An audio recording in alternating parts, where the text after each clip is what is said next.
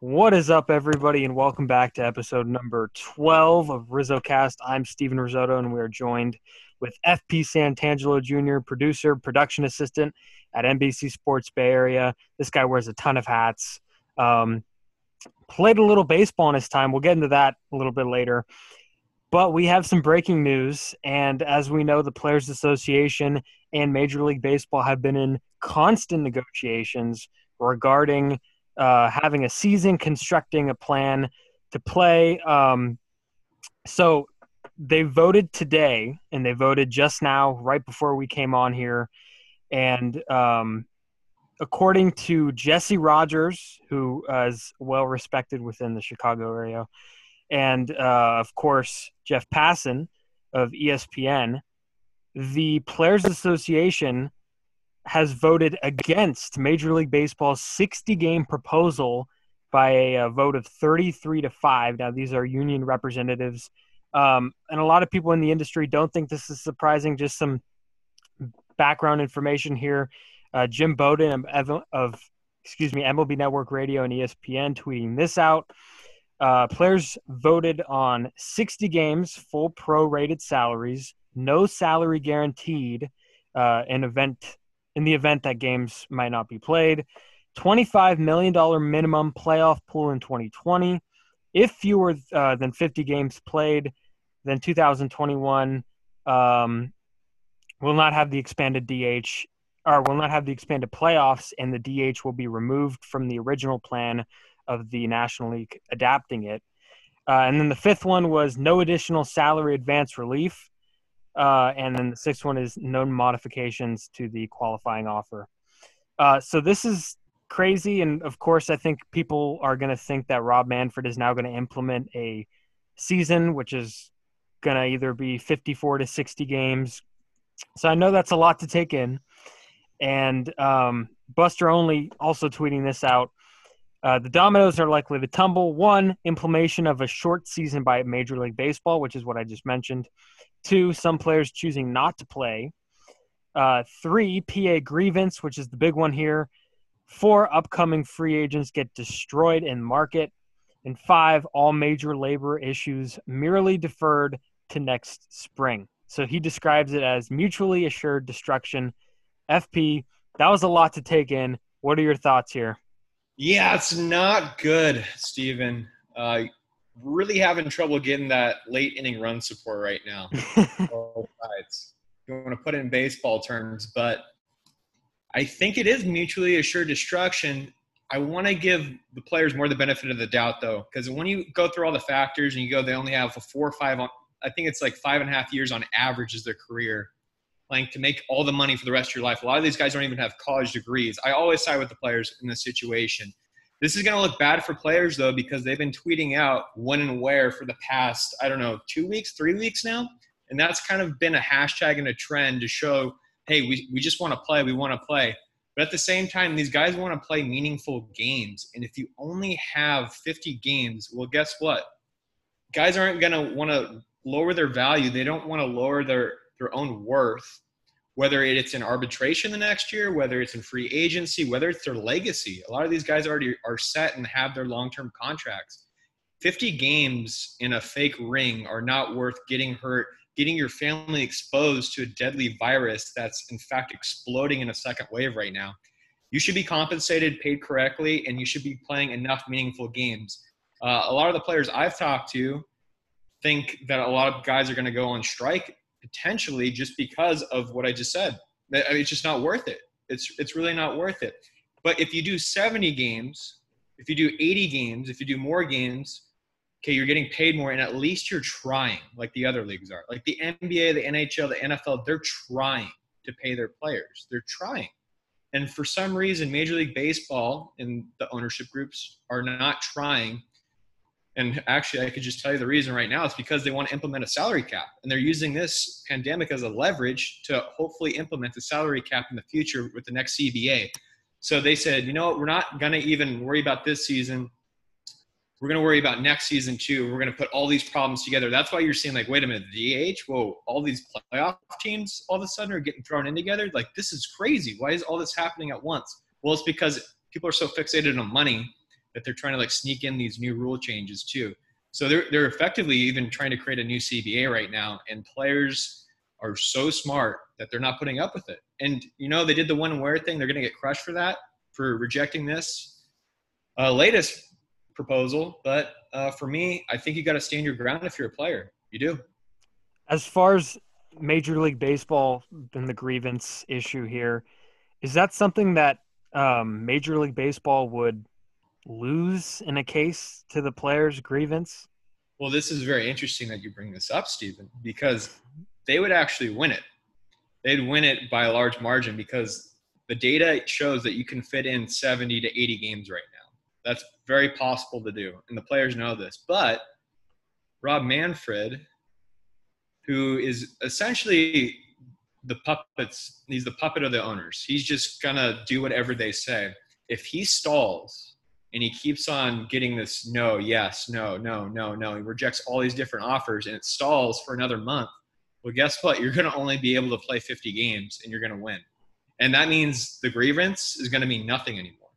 So they're trying to stall so that way the players won't win this grievance, which is which is pretty pretty shady in my opinion. Uh, it's very unfortunate, really, Stephen, because honestly, we all just want to like watch baseball. A lot of you guys want to play baseball, and uh, it's like I don't know. It's just it's a really really tough situation. A whole generation of kids really could have lashed onto baseball, loved it. The owners could have grown their investments. Uh, the players could have inspired a whole generation of kids, and now we're over here doing nothing because of exactly. So I think a lot of a lot of it has to do with the owners, and there's a report. I you know I don't know the exact number, but five to eight, maybe five to ten owners that didn't even want to play in the first place.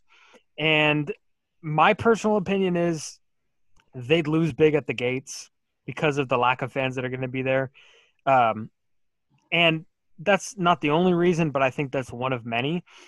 So is it worth playing? Because I know there's there's also been some recent positive tests. We look at the Clemson football team, them getting back together, and there's some positive tests there. Phillies camp in Clearwater. Um, you know, Giants. I know they they just had their camp shut down after uh, somebody was symptomatic or something like that.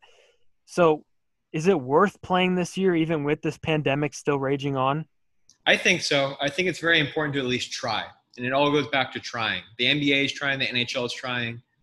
The NFL is they're trying their hardest to college. All they're all just trying. And at the end of the day, it looks like baseball isn't trying and they're making a laughing stock of themselves because they're worried about money while I think it's probably over 50 million people now are unemployed. And we're going to go into a recession here soon just because of the fact of the matter everything's been shut down. And it will shut down again unfortunately if you look at the numbers. Covid's skyrocketing again. So the players know this. They know they may, probably won't even finish the season. They just want to give people those few games but they don't want to give leverage to the owners too because if they do give leverage to the owners then all of a sudden like this weird dh rule that a lot of people do want but is implemented. And then now you have all these new teams in the playoff system. You expanded, I think it was 16 teams, right? Yeah, Something that's crazy. That. You're going to have teams under 500 in the playoffs. Mm. Like, that's just weird, man. Like, that's not how baseball's supposed to be. So, for me, the players are smart enough to realize this. They want to give kids and people hope and want to help heal this nation, but they don't want to get screwed over while doing it too. Yeah, and I think it means a lot. Like you mentioned, the other sports, they're getting stuff done. And um, I think the key word there is try. And baseball doesn't look like they want to go down that route into trying harder. Um, as for the CBA, you brought up an interesting point, and I want to get back to that. Um, the CBA expires at the end of the 2021 season. And the last one, if I'm not mistaken, the last one got pretty messy too, but they did end up working something out. Um, if something doesn't get done here and – games aren't played. That CBA, you know, you got to imagine that there's going to be no momentum towards it at all. Um, and that could be a really, really, really bad thing. Absolutely. What's going to happen is if they don't come to agreement here soon, the whole entire next season is gone. It's it's the fact of the matter. It's going to be gone because the owners are going to come at the players and say, "We can't pay you. We didn't even have a season to profit off of last time." we're going to have trouble even deferring your payment. And the players are like, wait a minute, you can't even pay us when things are back to normal now? What's this all about? And it's going to be a huge ordeal once again about money, but the players are fighting for their rights. I did write about how it's very smart business tactic to implement a salary cap if you're a major league owner. It really is. And there's a lot of benefits to it as well, too. I personally believe in a free market system, you should be paid for your worth so you can have those ridiculous contracts because you've earned it yourself. But I see where the owners are coming from too and why they're trying so hard to implement a salary cap. But they're trying so hard that they're ruining the sport. And that's where you need to back off a little bit. Like, hey, let's just play this season so that way we can maybe play next season. That way we're not destroying our investment. But their investment is a joke right now. It's an embarrassment. Their baseball, fortunately, is a joke of a sport, and it already was trending that way too. Or at least you played it or you grew up with it baseball just as of like 20 years, like the past 20 years, it's just been just a sport.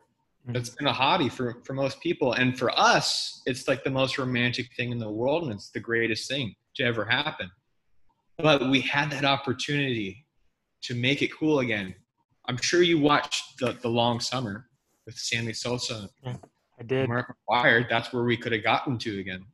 But mm-hmm things are panning out the way that they are, and I hope people realize why they're panning out that way. For sure, and I think a lot of us kind of hoped for, uh, and there's still hope for a summer like that. I think it's a success if we do get baseball uh, for sure. So here's a statement right now from the Players Association that they just released. Released. It says, "quote The Major League Baseball Players Association Executive Board will uh, met multiple times in recent days to assess the status of our efforts to resume the 2020 season. Earlier this evening, the board reaffirmed the players' eagerness to return to work as soon as safety as possible. As soon and as safely as possible. To that end, we anticipate finalizing a comprehensive set of health and safety protocols with Major League Baseball in the coming days, and we await word from the league on the resumption of spring training camps and a proposed 2020 schedule.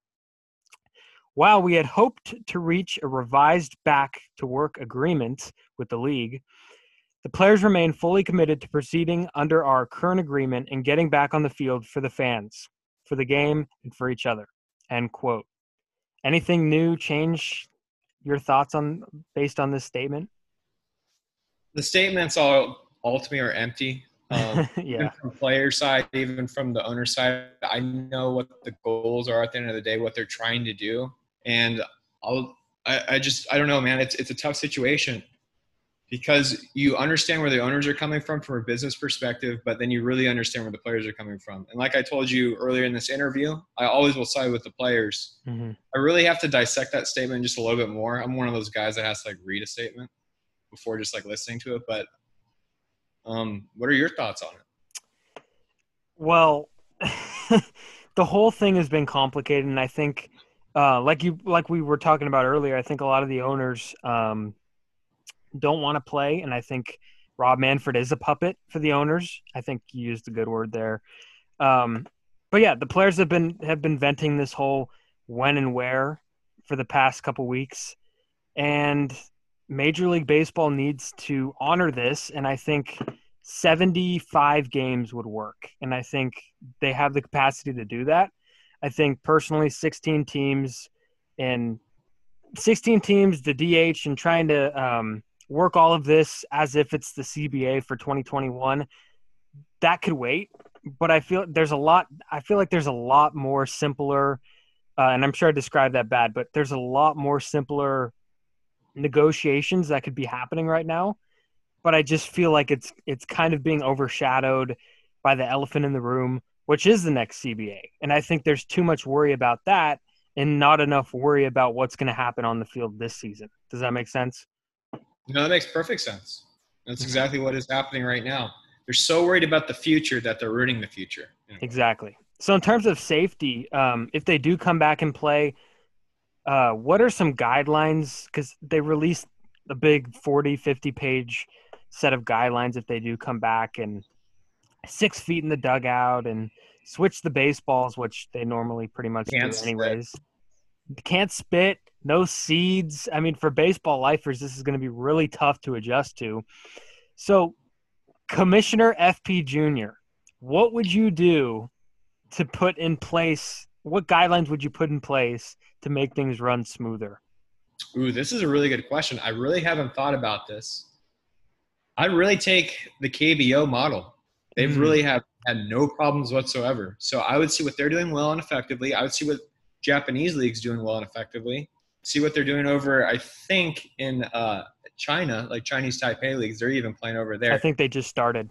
They just started, mm-hmm. and they haven't really had any problems yet. I haven't heard anything about somebody testing positive over the KBO, and I know it's a very different situation. It's the numbers are way down. Nothing's growing over there in terms of contamination and more people becoming infected. So that helps a lot too. Trust me. But it, it just it comes down to you're just going to have to take a chance on the situation. And when you are an investor, you are an owner, you have to take chances. And they took chances their entire lives to become billionaires and to to have the the money that they do have. And they, they came into the money sometimes, and other times they invest in other places. But for me, yeah, I would just follow what the KBO is doing. They're doing it really well. For sure. So back to the DH, and I want to talk about the DH because it's it's really divided in terms of if you want the DH, if fans want the DH, if fans don't want the DH. The casual fan, the one that's been around the game, um, I think they're kind of the ones that fall in the middle. But the old school guys, they obviously don't want it. The guys that are kind of on this this new revelation of baseball thinking, they think that the pitching hitting, pitchers hitting, isn't the way to go, and the DH should be implemented. So me personally, I'd prefer it not to be. Um, but I also, you know, if if it is implemented in the coming years, I would not jump off a bridge. Like that is not the worst thing in the world.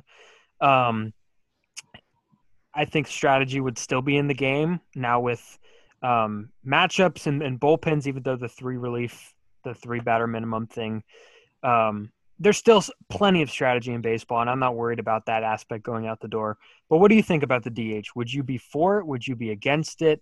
Thoughts? I think the most beautiful thing in baseball is how there's two different leagues, and if you like the DH, you could tune into an AL game. Mm-hmm. If you don't like the DH, you could turn into an NL game, and it's two different experiences of baseball, and they really are different. If you do follow the game as closely as we do, for others, it's just like, oh, another guy that can hit well, sure, let's do it. Mm-hmm. And I mm-hmm. know baseball is trying to appeal to the fan, but you don't also want to change something that's been working so well. Somebody who tweeted at me is actually a really, really good tweet. said it's Bam Bam versus romance. Do you want Bam Bam or do you want romance? And some of us love the romance of the game. I love it. That's how I fell in love with the game of baseball. And I want kids one day hopefully my kids to fall in love with the sport the way I did. And honestly, not having a DH is one of those great things because you have those moments where Bumgarner hits two home runs in a game. he takes Kershaw deep and they're staring each other down. The old rules of baseball. I mean, nobody even knows that if you didn't throw a fastball to a pitcher back in the day and you throw an off-speed pitch, you're brawling the next the next inning. Mm-hmm. It was such a sign of respect to throw fastballs to pitchers back in the 60s and 70s that they would throw fastballs as hard as they can. And it was just country hardball to their fellow pitchers. So these are the, the great things in the game that I think are just amazing. And it, it shows the culture and where the game has come from. If you want to erase that just to get a, a, a quick cash grab and get a couple more casual fans involved, that's that's silly to me. You're, you're erasing history effectively and the culture of the game. So I have a huge problem with it. I'm 25 years old which is pretty young in the sense of being a baseball fan. I'm I'm not even in the demographic. I think most baseball fans are between 50 and 65 years old, something insane like that. But for me, just keep it one league and the other league. It's it's such a beautiful thing and it makes the sport so unique. Why would you want to change it? Just because, like I said, somebody can hit another home run. Okay, cool. Everybody can hit home runs now. But what if a pitcher just laces one up the middle out of nowhere, or he actually takes his craft seriously, like Zack Greinke does, Max Scherzer, all these guys do. Bumgarner, he puts on a display of batting practice. That's just go fun to see yourself too. Exactly, and I, I whenever I think of pitchers hitting, I think of James Shields James in that memorable day. James Shields, a memorable day at Petco Park, and Bartolo Colon taking him deep. I digress. Yep. Speaking of the DH, and I think you you'll completely agree with me on this Barry Bonds, 55 years old, would fit well in any lineup as the designated hitter. Right now, he could still play. Um, and you, like me, also are bold believer that Barry Bonds should be in Cooperstown. And I know you've written about this on Ryan Spader's site, theaceofspader.com. Um, summarize your thoughts when it comes to the home run king. Barry Bonds. So I have a personal relationship with him, so it's a little bit biased. But at the same time, if you look at it uh, objectively, he's obviously one of the greatest hitters of all time. It's insane what he does and what he has done. I mean, when he was he wasn't getting pitches and he was still hitting home runs out and he broke the home run record. Like he was getting one pitch, maybe a game to hit, and then he would hit that one pitch. That's an incredible feat if you never played the game. But I've had this weird internal struggle with Barry going to the Hall of Fame. I want him to be in Cooperstown. I want him to be remembered, but I think it would also be really cool that he was the guy that was bigger than Cooperstown. Like he was so good that they can't even put him in the Hall of Fame. He's bigger than the Hall of Fame, and I think he is. Honestly, he really is. Because if you don't put Barry Bonds in the Hall of Fame, who's going to the Hall of Fame? I'm not. I've told yeah. everybody. I've never been to the Hall of Fame before. But I've told people if Barry Bonds is not in the Hall of Fame, why do I need to go? I do love baseball too a lot, and I think there would be a lot of cool things in that museum. But it's got no credibility to me if the best baseball player of all time, whether you think he did steroids or not, still the greatest hitter of all time. You can pump anybody full of steroids. You can pump any single hitter full of steroids. Even if you think Ken Griffey Jr. did or didn't, based on what you heard. Three guys think he did. Well, yeah, there's there's a lot of speculation that he did. And knowing that era, I would not be surprised whatsoever. But if you put your favorite player basically on steroids that's not already been accused, I'm sorry, there's there's no way he even touches Barry Bonds' numbers whatsoever, what he achieved or accomplished. It's just not going to happen. And that's that's true greatness. And then when you put the mythology behind it and the stories, where there's just a story after another story. I think one of my favorites was that mammoth home run in Yankee Stadium. And I forgot who the pitcher was, but he gave up a bomb. And, you know, Jon Miller's on the call saying, Watch out, that one's headed to New Jersey. Like everybody knows the exact home run. High into the upper deck. Yeah, it was just crushed, right? And apparently that pitcher said, I'm throwing Barry a first pitch fastball. There's no way he can hit one up and in off me. And Barry and got wind of that and he said, I would love to see that MF for try. that's what first pitch, boom, see ya. And that's just Barry Bonds. Those are the legends of Barry Bonds. There's so many stories like that. I mean, the, the greatest at bat of all time. You know which one I'm talking about, right? Yeah. Cy Young versus MVP, Eric Gagne versus Barry Bonds.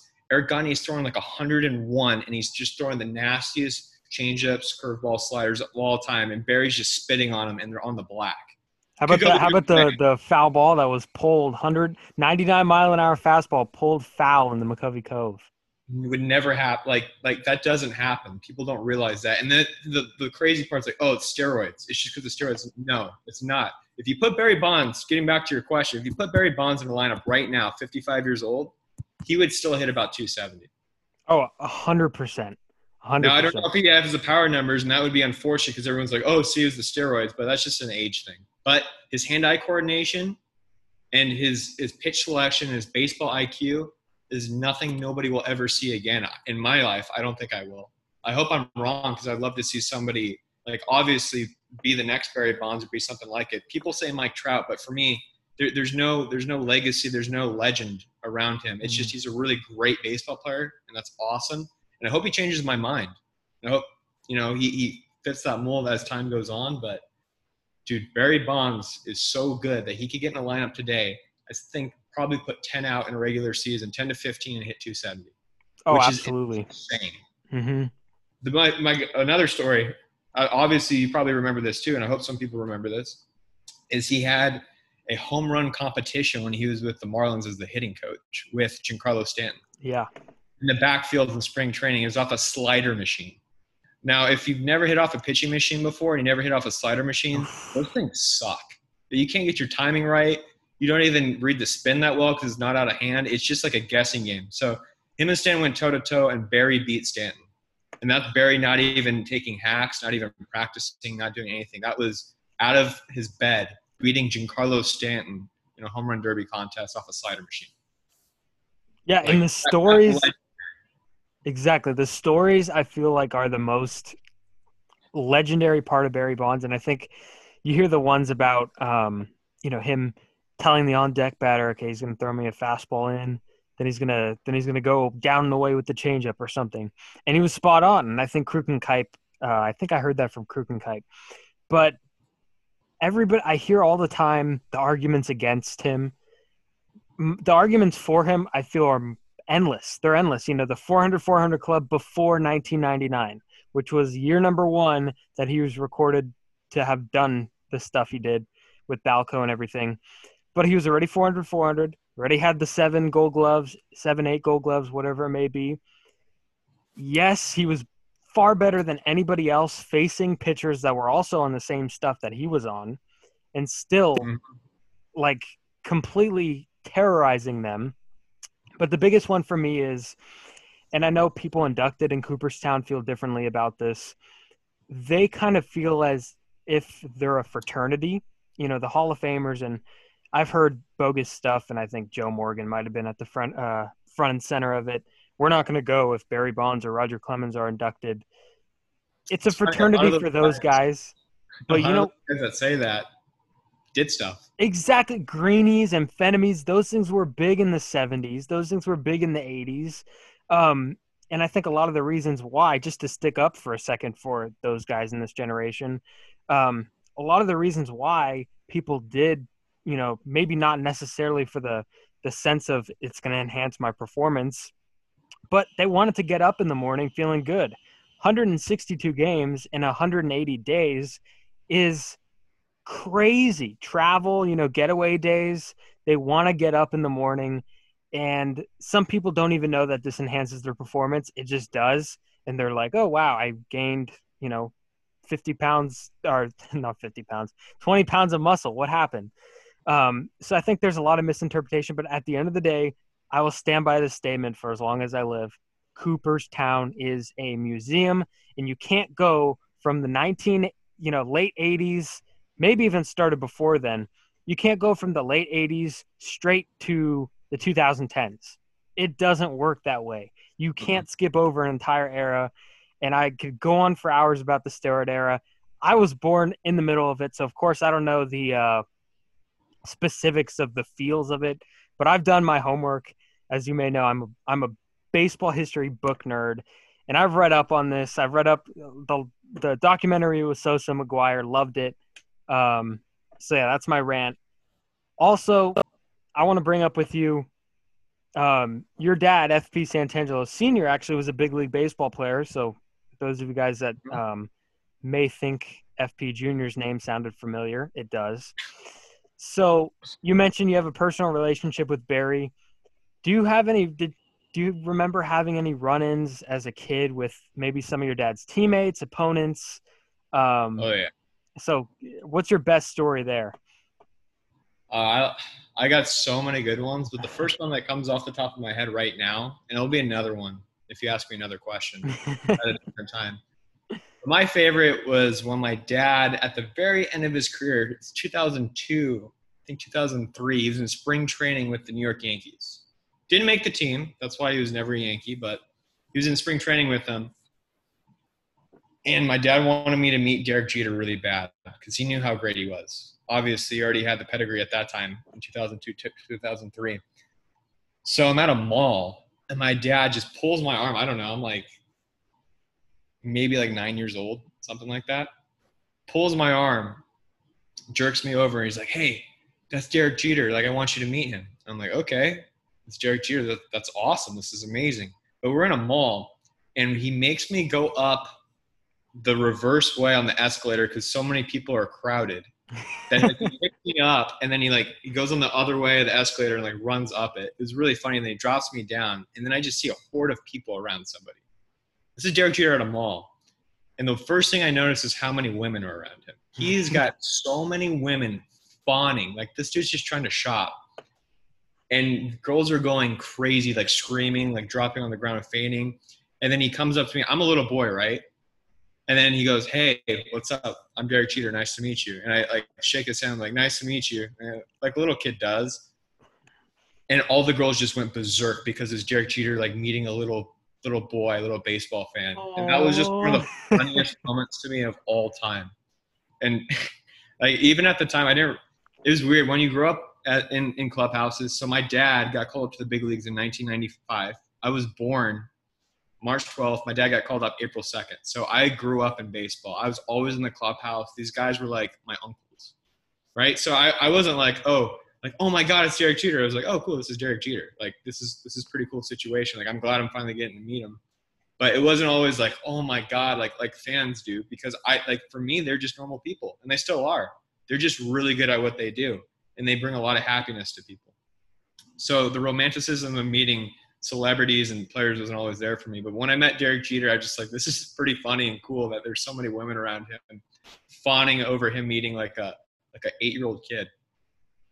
So you've probably been asked this a million times, but to expand on that, what was it like being in the environment? What was it like being in the clubhouse before the game? What was that like um, for you to grow up in that environment? It was really cool um, going from that environment back home to school to public school was really really tough because i didn't i, I couldn't really make the, the, disconnect there i thought everything should be like a big league clubhouse so i I've it been should be to be honest. Go on. I don't know about that, man. I don't know about that. There's some things that go on in clubhouses that are not school appropriate. First thing that happened is I got taught a lot of bad words at a young age because players thought it was really funny. So they'd be like, "Go call your dad a so and so." To I'd be walking around the locker room like, "Hey, go tell your dad this," and they whisper something in the ear. I'm like, "Okay." Then I go walk over, five year old me, be like, "Hey, dad, you're so and so," and they'd be like, "Who said that? Who did that?" And then everyone's like laughing in their locker across the way. So I learned a lot of new words and concepts that a kid my age probably shouldn't. But it was so relaxed, carefree, and fun, and everything was so loose and, and happy, and everyone's just always happy to be at a baseball field so then when I went back to school or I went back to my hometown of El Dorado Hills, California, I was like, okay, why isn't everybody else like this? Like my, my favorite thing I ever said was apparently I was asking everybody my first day of school, what team does your dad play for? That's just how it was. Like I just was like, okay, everybody's dad must play baseball because mine does. I didn't know any different. So that was that was uh, that was interesting. There's a lot of lot of positives and a lot of negatives from it overall, a very unique experience growing up for sure. Yeah, let's talk about the negatives. So it's I know it's tough. Well, I don't know, but I'm sure it's tough, especially with you know dad being on the road all the time. How did you adjust to that aspect? Um, sorry, there's gardening work going on next door. Oh, you how good. Did, how did you adjust to that aspect of him maybe not being home all the time? I didn't really realize it until I was probably six years old because I was like, I was just noticed everybody else's dad was there and mine wasn't. And I saw him a lot and I realized what he was doing. So there was never like any, oh, my dad's never there type of a deal. The hardest part for me was starting to realize that when I did play baseball, people would hold me to a higher standard than everybody else where if I did well, it's like, okay, well, he's a big leaguer's son. Who cares? There'd no be like, oh, great job getting those two knocks to AFP. You did great. It'd be like, on to the next kid that did something good. So there's no praise there. There's always an expectation. He's already supposed to be good. Who cares? I'm not going to do anything for this kid whatsoever. So that, that I realized like you think you're an athlete's kid and you're going to be put on a pedestal and everyone's going to love you and all these different things. Like, no, they want their kids to do good so they're going to make your life a little bit harder. And I've talked to a lot of different athletes, kids, and they all experience the same thing. So everyone's like, "Oh, he he got it easy, and it's just because of his dad." Nah, it gets a little harder, especially when dad isn't around. So that was a weird thing. And then when he did bad, it was almost like everybody was talking about it. Like, "Oh my God, did you see Santangelo? He hasn't gotten a hit in like three games." I'm in Little League. It's it, you're talking about a 12 year old kid so there's a lot of that that goes around, and it makes you tougher. It makes you handle pressured situations a lot more effectively. So I, it's a blessing and a curse at the same time. But it is, it is weird. It's different, yeah. and a lot of people can't relate to you. But that's why I always root for sons of baseball players that are getting through the farm system or they're in Major League Baseball because they just they even have an expectation. Even you as a fan, right? Vladimir Guerrero mm-hmm. Jr. Oh, he's Vladimir Guerrero Jr.'s son. He's got to be great. It's like no, he's his own person, man. He's his own player. He's gonna have his own stats. He has his own baseball card. But everyone's gonna hold him to the standard of his dad and his family name, and that's just how it is. Yep. So you mentioned um, you did play baseball and you carried on that baseball gene yourself uh, into college. Did did you ever feel um, that like starting off kind of different from what we just mentioned in terms of being held to a higher standard? When you started out playing baseball, did you ever feel maybe forced to play baseball, or was this all on you? Oh, I felt so forced to play baseball. I did. I didn't even want to play it until seventh grade. I got hurt, and I was in a horrible mindset. This game sucks. Everybody always compares me to everybody. You know, your typical middle school kid that's going through puberty that thinks the world's the hardest thing on earth when it's not really that bad. And I got hurt and I tore every single tendon and ligament in my left ankle. They didn't know if I was going to be able to run again. It was a horrible, horrible injury. And I was not able to walk for a year and through that year i realized how much i missed the game of baseball and how much it meant to me and that's when i really developed my love was being away from it made me love it even that much more so after that i was like this is the greatest thing ever. I was looking up baseball quotes. I was looking up stats. I became a fan of the game and it wasn't something i had to do anymore. It's something i wanted to do. That was a huge turning point in my life i think that injury. So i remember um, when i played at in Yountville a couple years ago at the Veterans Home, mm-hmm. and uh, I think we had a brief exchange, and you mentioned how you played there too. I feel like moments like those uh, make baseball fun. The different places, the teammates, the connections, the long days. I've had plenty of them. Take me through what your baseball career was like. Did any moments stand out? Overall, in as a whole, how was your baseball career? It was really good. My baseball career, I can sleep really well at the end of the night because I worked harder than everybody. I just wasn't good. Plain and simple, I just did not have the talent. And that happens for people. But I learned work ethic. I learned how to deal with failure. I learned how to deal with pressures. I learned how to be a good teammate. The most important thing, I think, is being a great teammate to everybody. No doubt. Mm-hmm. So I learned how to be a great teammate. And I really pride myself on that. And that's probably the most important aspect I gained from baseball. Uh, there's so many different memories that like I can talk about and that I can't talk about, especially being in college baseball. um, I think uh, a very perfect summation of my career was the last game I ever played, and I still remember it to this day. I haven't really picked up a bat or had a live AB since that game. I went four for four with like four, like three just singles that barely got through. I was just barely getting it through the infield, and the last one I hit like a double but I stole five bases because I told myself this is probably the last game I'll ever play. I'm going to go out with a bang and I'm going to work harder than everybody. So I was working every single pitch.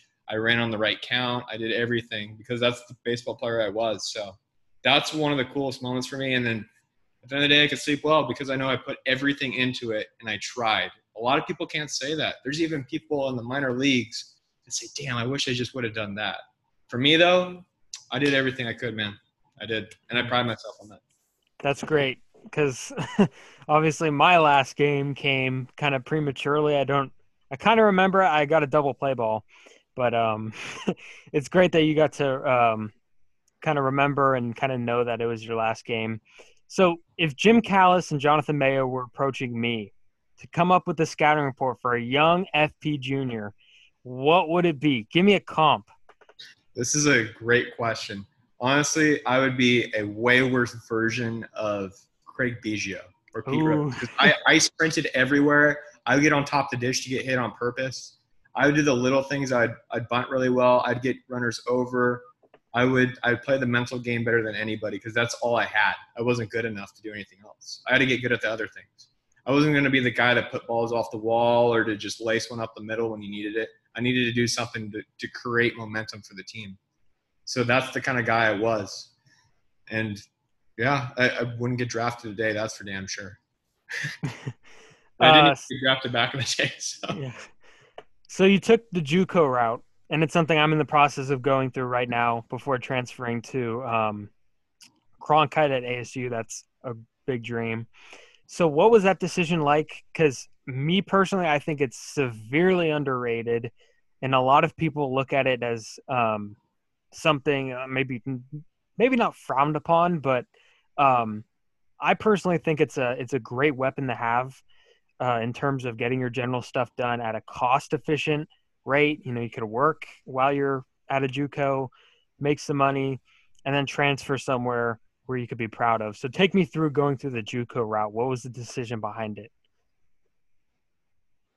So for me, I knew I wanted to go to Sacramento City College. They had one of the highest pedigrees out of any JUCO for baseball. I mean, it's a legendary program. You mentioned Sac City in Major League Baseball clubhouses, like, oh, city guy, you're a city guy, huh? Mm. Because they played so damn hard. They, they have a saying, best speed. You have to sprint to your position. You have to sprint to first on a walk. You have to sprint everywhere. And they run on balls and dirt. They slide hard into bases. If you don't, you're sitting on the bench. Don't care how good you are. So they played that level of baseball, that old school dirty baseball. And I think the number was something like 52 big leaguers have come from that program. It's insane. It's more than most Division One programs. It's insanity. They just produce Major League Baseball players because they preach the mental game of baseball too and mental toughness. They really, really push you hard. It's almost like the military. It's been it's been compared to the military a lot of different times because the the schedule is insane. I would have 5 a.m. weights I'd have an hour of conditioning after weights. I go to my two classes. I'd have a 12 o'clock hitting group from 12 to 2. Then from 2 to 2.30, I'd have to eat my lunch real quick. And then from 2.30, we'd start stretching to have the actual practice of the day till about 7 o'clock at night. And then we'd have conditioning after that at 7 o'clock. And then I'd have to go to night classes till 10 o'clock at night. And then do the next thing the next day. And that work ethic that was instilled in me, I still use it to this day. For sure. And it makes everything else so much easier in life. You go, oh, wow, baseball is really hard. Now I just have to do this. This is easy. I can do that. So the JUCO route for me, baseball wise, I've even seen it too, covering Division One baseball. When you have a JUCO kid in there, I don't even have to look at the roster. I can just see that kid and how polished he is. I'm like, oh, that kid came from a junior college. Mm-hmm. It's so much easier to see how developed junior college kids are over Division One players because Unfortunately, Division One players are recruited off their talent, right? A lot of the time, and they just coast on their talent. So they can always hit balls really far, but they can't do the the other things that make you a complete polished player. And that's what the minor leagues are for, right? So if you have that raw talent, you'll still get drafted. But when you have that junior college kid come through that had to grind for something, and then he gets the opportunity, and now he's good enough to play at the Division One level, and then he's good enough to go to the minor leagues, he destroys the minor leagues. Like that is that's nothing for him. But Division One players, they they have problems with that sometimes. And you don't pay attention to any of those the, the guys that fall in the later rounds, right? You always pay attention to the the best of the best, the first five round guys that end up going through the minor leagues pretty quick. But I'm telling you, as a, a shotgun effect, JUCO kids are the most polished players for sure. And I highly recommend anybody that's between going to a school that they, they kind of want to go to, that's just a four year school that they think they're going to have a good time, to not settling and going to a school where it's not the best situation. You're not going to have the parties. You're not going to have that recognition on campus. You're just there for baseball. And then actually transfer to that school that's like Vanderbilt or LSU because you grinded so hard. And that's what it's about at the end of the day. Mm-hmm. So when you got to UC Santa Barbara, because you you're a UC Santa Barbara guy, did you know that you know the broadcast industry was something that you wanted to get into? No. So at the end of my baseball career, I knew I wasn't going to play baseball anymore. I had the grades to go to UC Santa Barbara and transfer. Thank goodness. That's why you go to school, kids. Regardless of what some coaches might tell you, go to school, get good grades. You'd be surprised. There's some coaches like, no, just oh yeah, no, yeah. like, uh, I'm not good enough, coach. I don't know. you're know. an athlete student, not a student athlete. yeah, and that's the case for some people. And if you're good mm-hmm. enough, good for you. But for me, I had to grind for everything. So I transferred to UC Santa Barbara, and the first thing I did was, damn, I'm two years behind everybody. Like I'm really behind. Everybody else has been working on their careers. They know what they want. They have an idea. I was just a communications major that knew I knew how to talk to people, project myself well, talk in front of the classroom, all right, and I like to write. So then I go, okay, I want to stay around baseball. I want to see if I'm good at anything. So I did it all. Like within the first quarter, I got within all the clubs got within the athletic department. I started writing for two different periodicals, the Daily Nexus and uh, NCAA press releases for UC Santa Barbara for their athletic department to see if I liked writing. I got a radio show at the local radio station, KCSB, on Wednesdays as a 30 minute show. I created two podcasts and produced them and edited them and did the whole hour long process of making a podcast and uploading it. Sometimes way longer, especially when you're starting out, as you know. Mm-hmm. I did the play by play thing. I did the color analyst thing. I did multiple sports. I covered water polo. I covered basketball. Covered softball. I just tried stuff and I was fearless because at the end of the day, you just have to see what you're good at. And then I found, okay, this comes natural. This doesn't come so natural. Okay, I think I'm going to do this. I think I'm going to do that. And then eventually I said, okay, I can make a career out of this. And I think that's what more kids need to do when you're going into college. Don't be afraid to fail and just try something. And if you suck, just like laugh at yourself, like, oh my god. I'm really bad. My favorite ex- like experience was the worst one I had doing anything sports media wise. I was the PA announcer for mm. senior night for women's basketball at UC Santa Barbara. I didn't watch a single women's basketball game. I felt so horrible. They're coming out with their families with Rose, oh, no. and I'm butchering names where I'm getting booed. Like I'm getting booed. The PA announcer. I'm like, dude, I've never done this in my life. I don't. They, they needed. Apparently, somebody got sick, and I got a phone call from the athletic department, like, hey, we need a PA announcer. Just try it.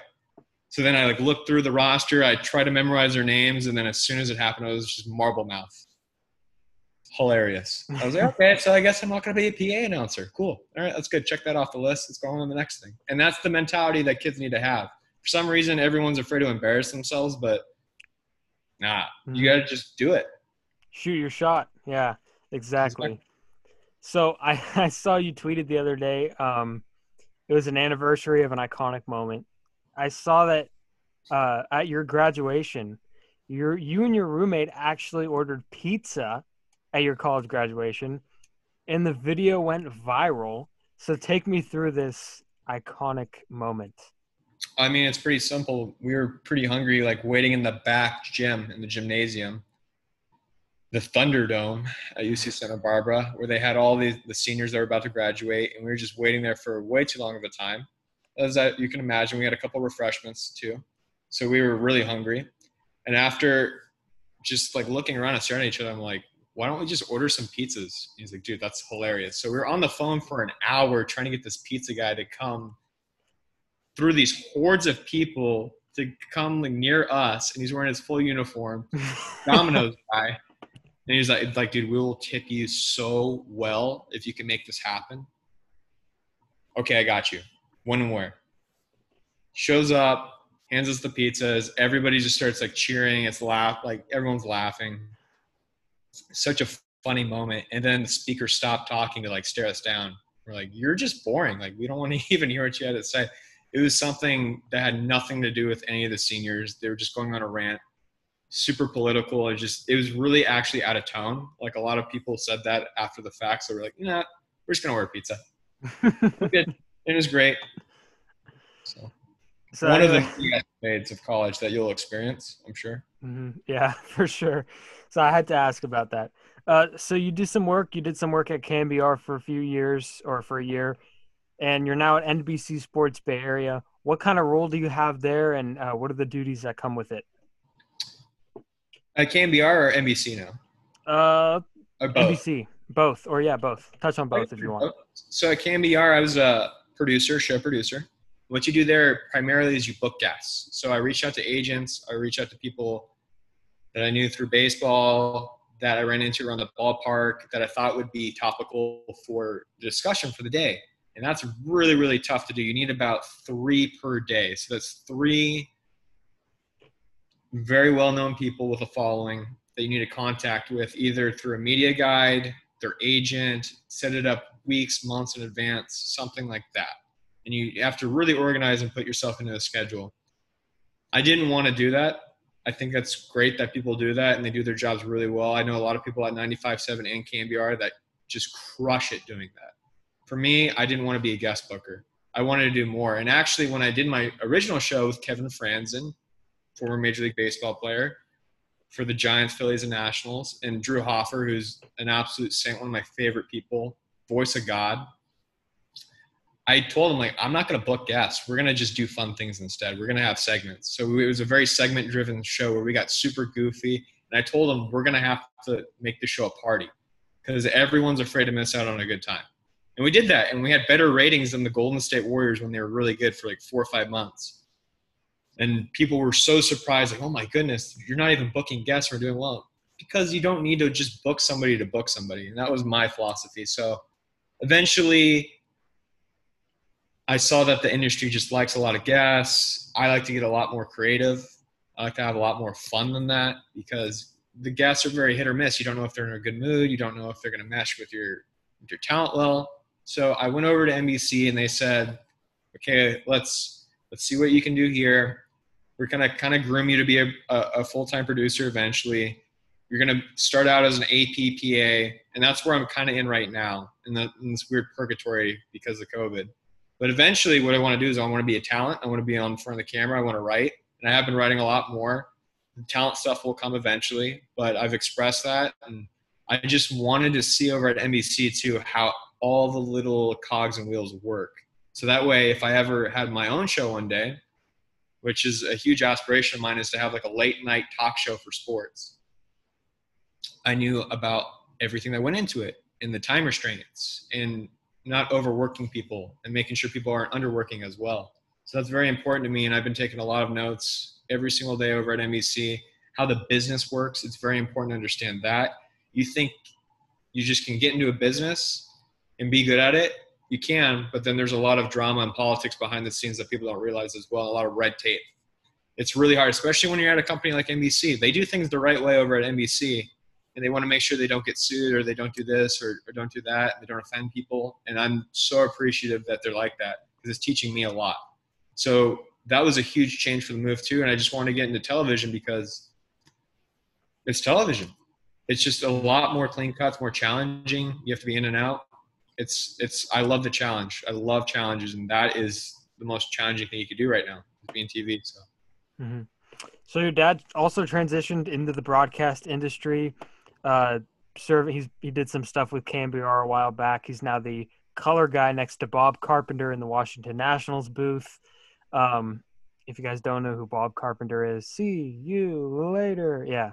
Um, yep. So after, so if, if you were to turn on the TV to watch a baseball game, would it be a Giants game first and then a Nationals game? Do you split time? How does that work? it just it just depending on the game. Honestly, I'm looking at the players first and foremost. If it's a good matchup, I'm watching the matchup. I'm not listening for the broadcasters. I'm listening for the players, and the best broadcasters know that. Mm-hmm. Kuiper and Krukow know that. They're not there for them. They're there for the players. Like the fans watching are there for the players. They're not for the broadcasters. So they do a great job of painting that picture for you. Jon Miller, Dave Fleming, same exact thing. Here in the Bay Area, we are so blessed to have just the best to ever do it, really, I think, in my eyes. But I like to listen around the league. It all it's all based on matchups. I usually get the MLB package. One of my favorite broadcasters is Tom Hamilton, the Indians mm-hmm. broadcaster on the radio side. Oh my goodness, he's phenomenal. If you haven't heard his calls, please look yeah. him up. Incredible how he can yell and still be under control. His voice really hard to do. Mm-hmm. Trust me. Just try yelling and try to be under control. but I don't know. Something you will like though. This is a game I play whenever I'm in a room with my friends and my dad's on the TV. I'll text him like, hey, I'm with my friends right now. Can you do me a favor? He's like, sure. And then I ask around the room, what do you want him to say on TV right now? and they'll be like, make him say stupendous. I'm like, all right. So then I get my phone, like, hey, say stupendous in this next like two blocks right here when you're talking. And you'll be like, that swing right there is just absolutely stupendous. And you'll say that like on a national broadcast. And that's really funny to me he'll fit in words sometime. Obviously not inappropriate ones, but words that you're like, wait a minute, did you just say that? Yeah, that's funny. Yeah. Um. So does, does he does he ever ask like stuff like, "Hey, did you hear that I said this last night?" Or does he ever say stuff like that? Oh, Steven, I'm his manager. I'm literally his manager. I should be his agent too. I've made so many decisions for him. We've discussed very important topics that he's gone on air with. That I made sure it was a, a very logical, sound argument. All these different things to make sure he was going to be put in the best light. The most recent one was the Astro scandal. Mm-hmm. They had their, their game in, I think it was Jupiter, Florida. Maybe not, uh, but no, West Palm Beach. That's where they have their facility, and they share a facility the Astros and the Nationals do. So the first game in spring training that was televised was between the Astros and Nationals, and they had to address the scandal, and he had to do it in such an articulate way that wasn't going to be too aggressive but fair. And that's what you try to do at the end of the day as a broadcaster, as somebody in the media. You don't want to be right; you want to get it right. Mm-hmm. And he runs a lot of things by me, and I think it's amazing how he respects my opinions and decisions. But that's something that also led me to this industry. I realized my spoken word and my opinions, my logic, are helping this broadcaster who's really good at his job. And like, why, why can't I do that? Why Mhm. can't I help somebody else and be a producer? So that's where it kind of led me down this path as well. I just want to try it first. I did other things as well, but this just seemed to be the most natural thing because I've honestly been doing it my whole life. I've been an advisor and a manager and an agent and all these different things. it's funny because I just keep thinking about the that swing was stupendous, and then Bob's probably sitting there like, "What the hell?" So, What the hell you talking about FP? But he usually says that anyway. So That's funny. All right, FP. Thanks for joining me. I really appreciate the time. Um, obviously, covering breaking news like this today is not easy to do on the spot. Um, so I appreciate your insight, like always. Uh, where can people follow you? Do you want to drop some plugs on us? uh, you could follow me at FPJR on Twitter, Instagram. Pretty easy to find. There's not too many FPs around. So Yeah. just look at the guy that looks a little bit younger. That's all you got on his, picture. But yeah, I'll be way more involved, obviously, when sports come back. Right now, kind of hard to talk about sports, but I like to entertain people and do some goofy stuff on Twitter anyway. So Yeah, and, and you like to say, "All right, guys, I'll be back. Let me know when something positive happens," and you're back the next hour. So we appreciate that. anytime, anytime. Can't leave the people waiting. All right, FP, thanks. Uh, you guys can follow the podcast on Twitter at RazzoCast, R A Z Z O Cast, and on Instagram at RazzoCast. Thank you for listening, and have a good day.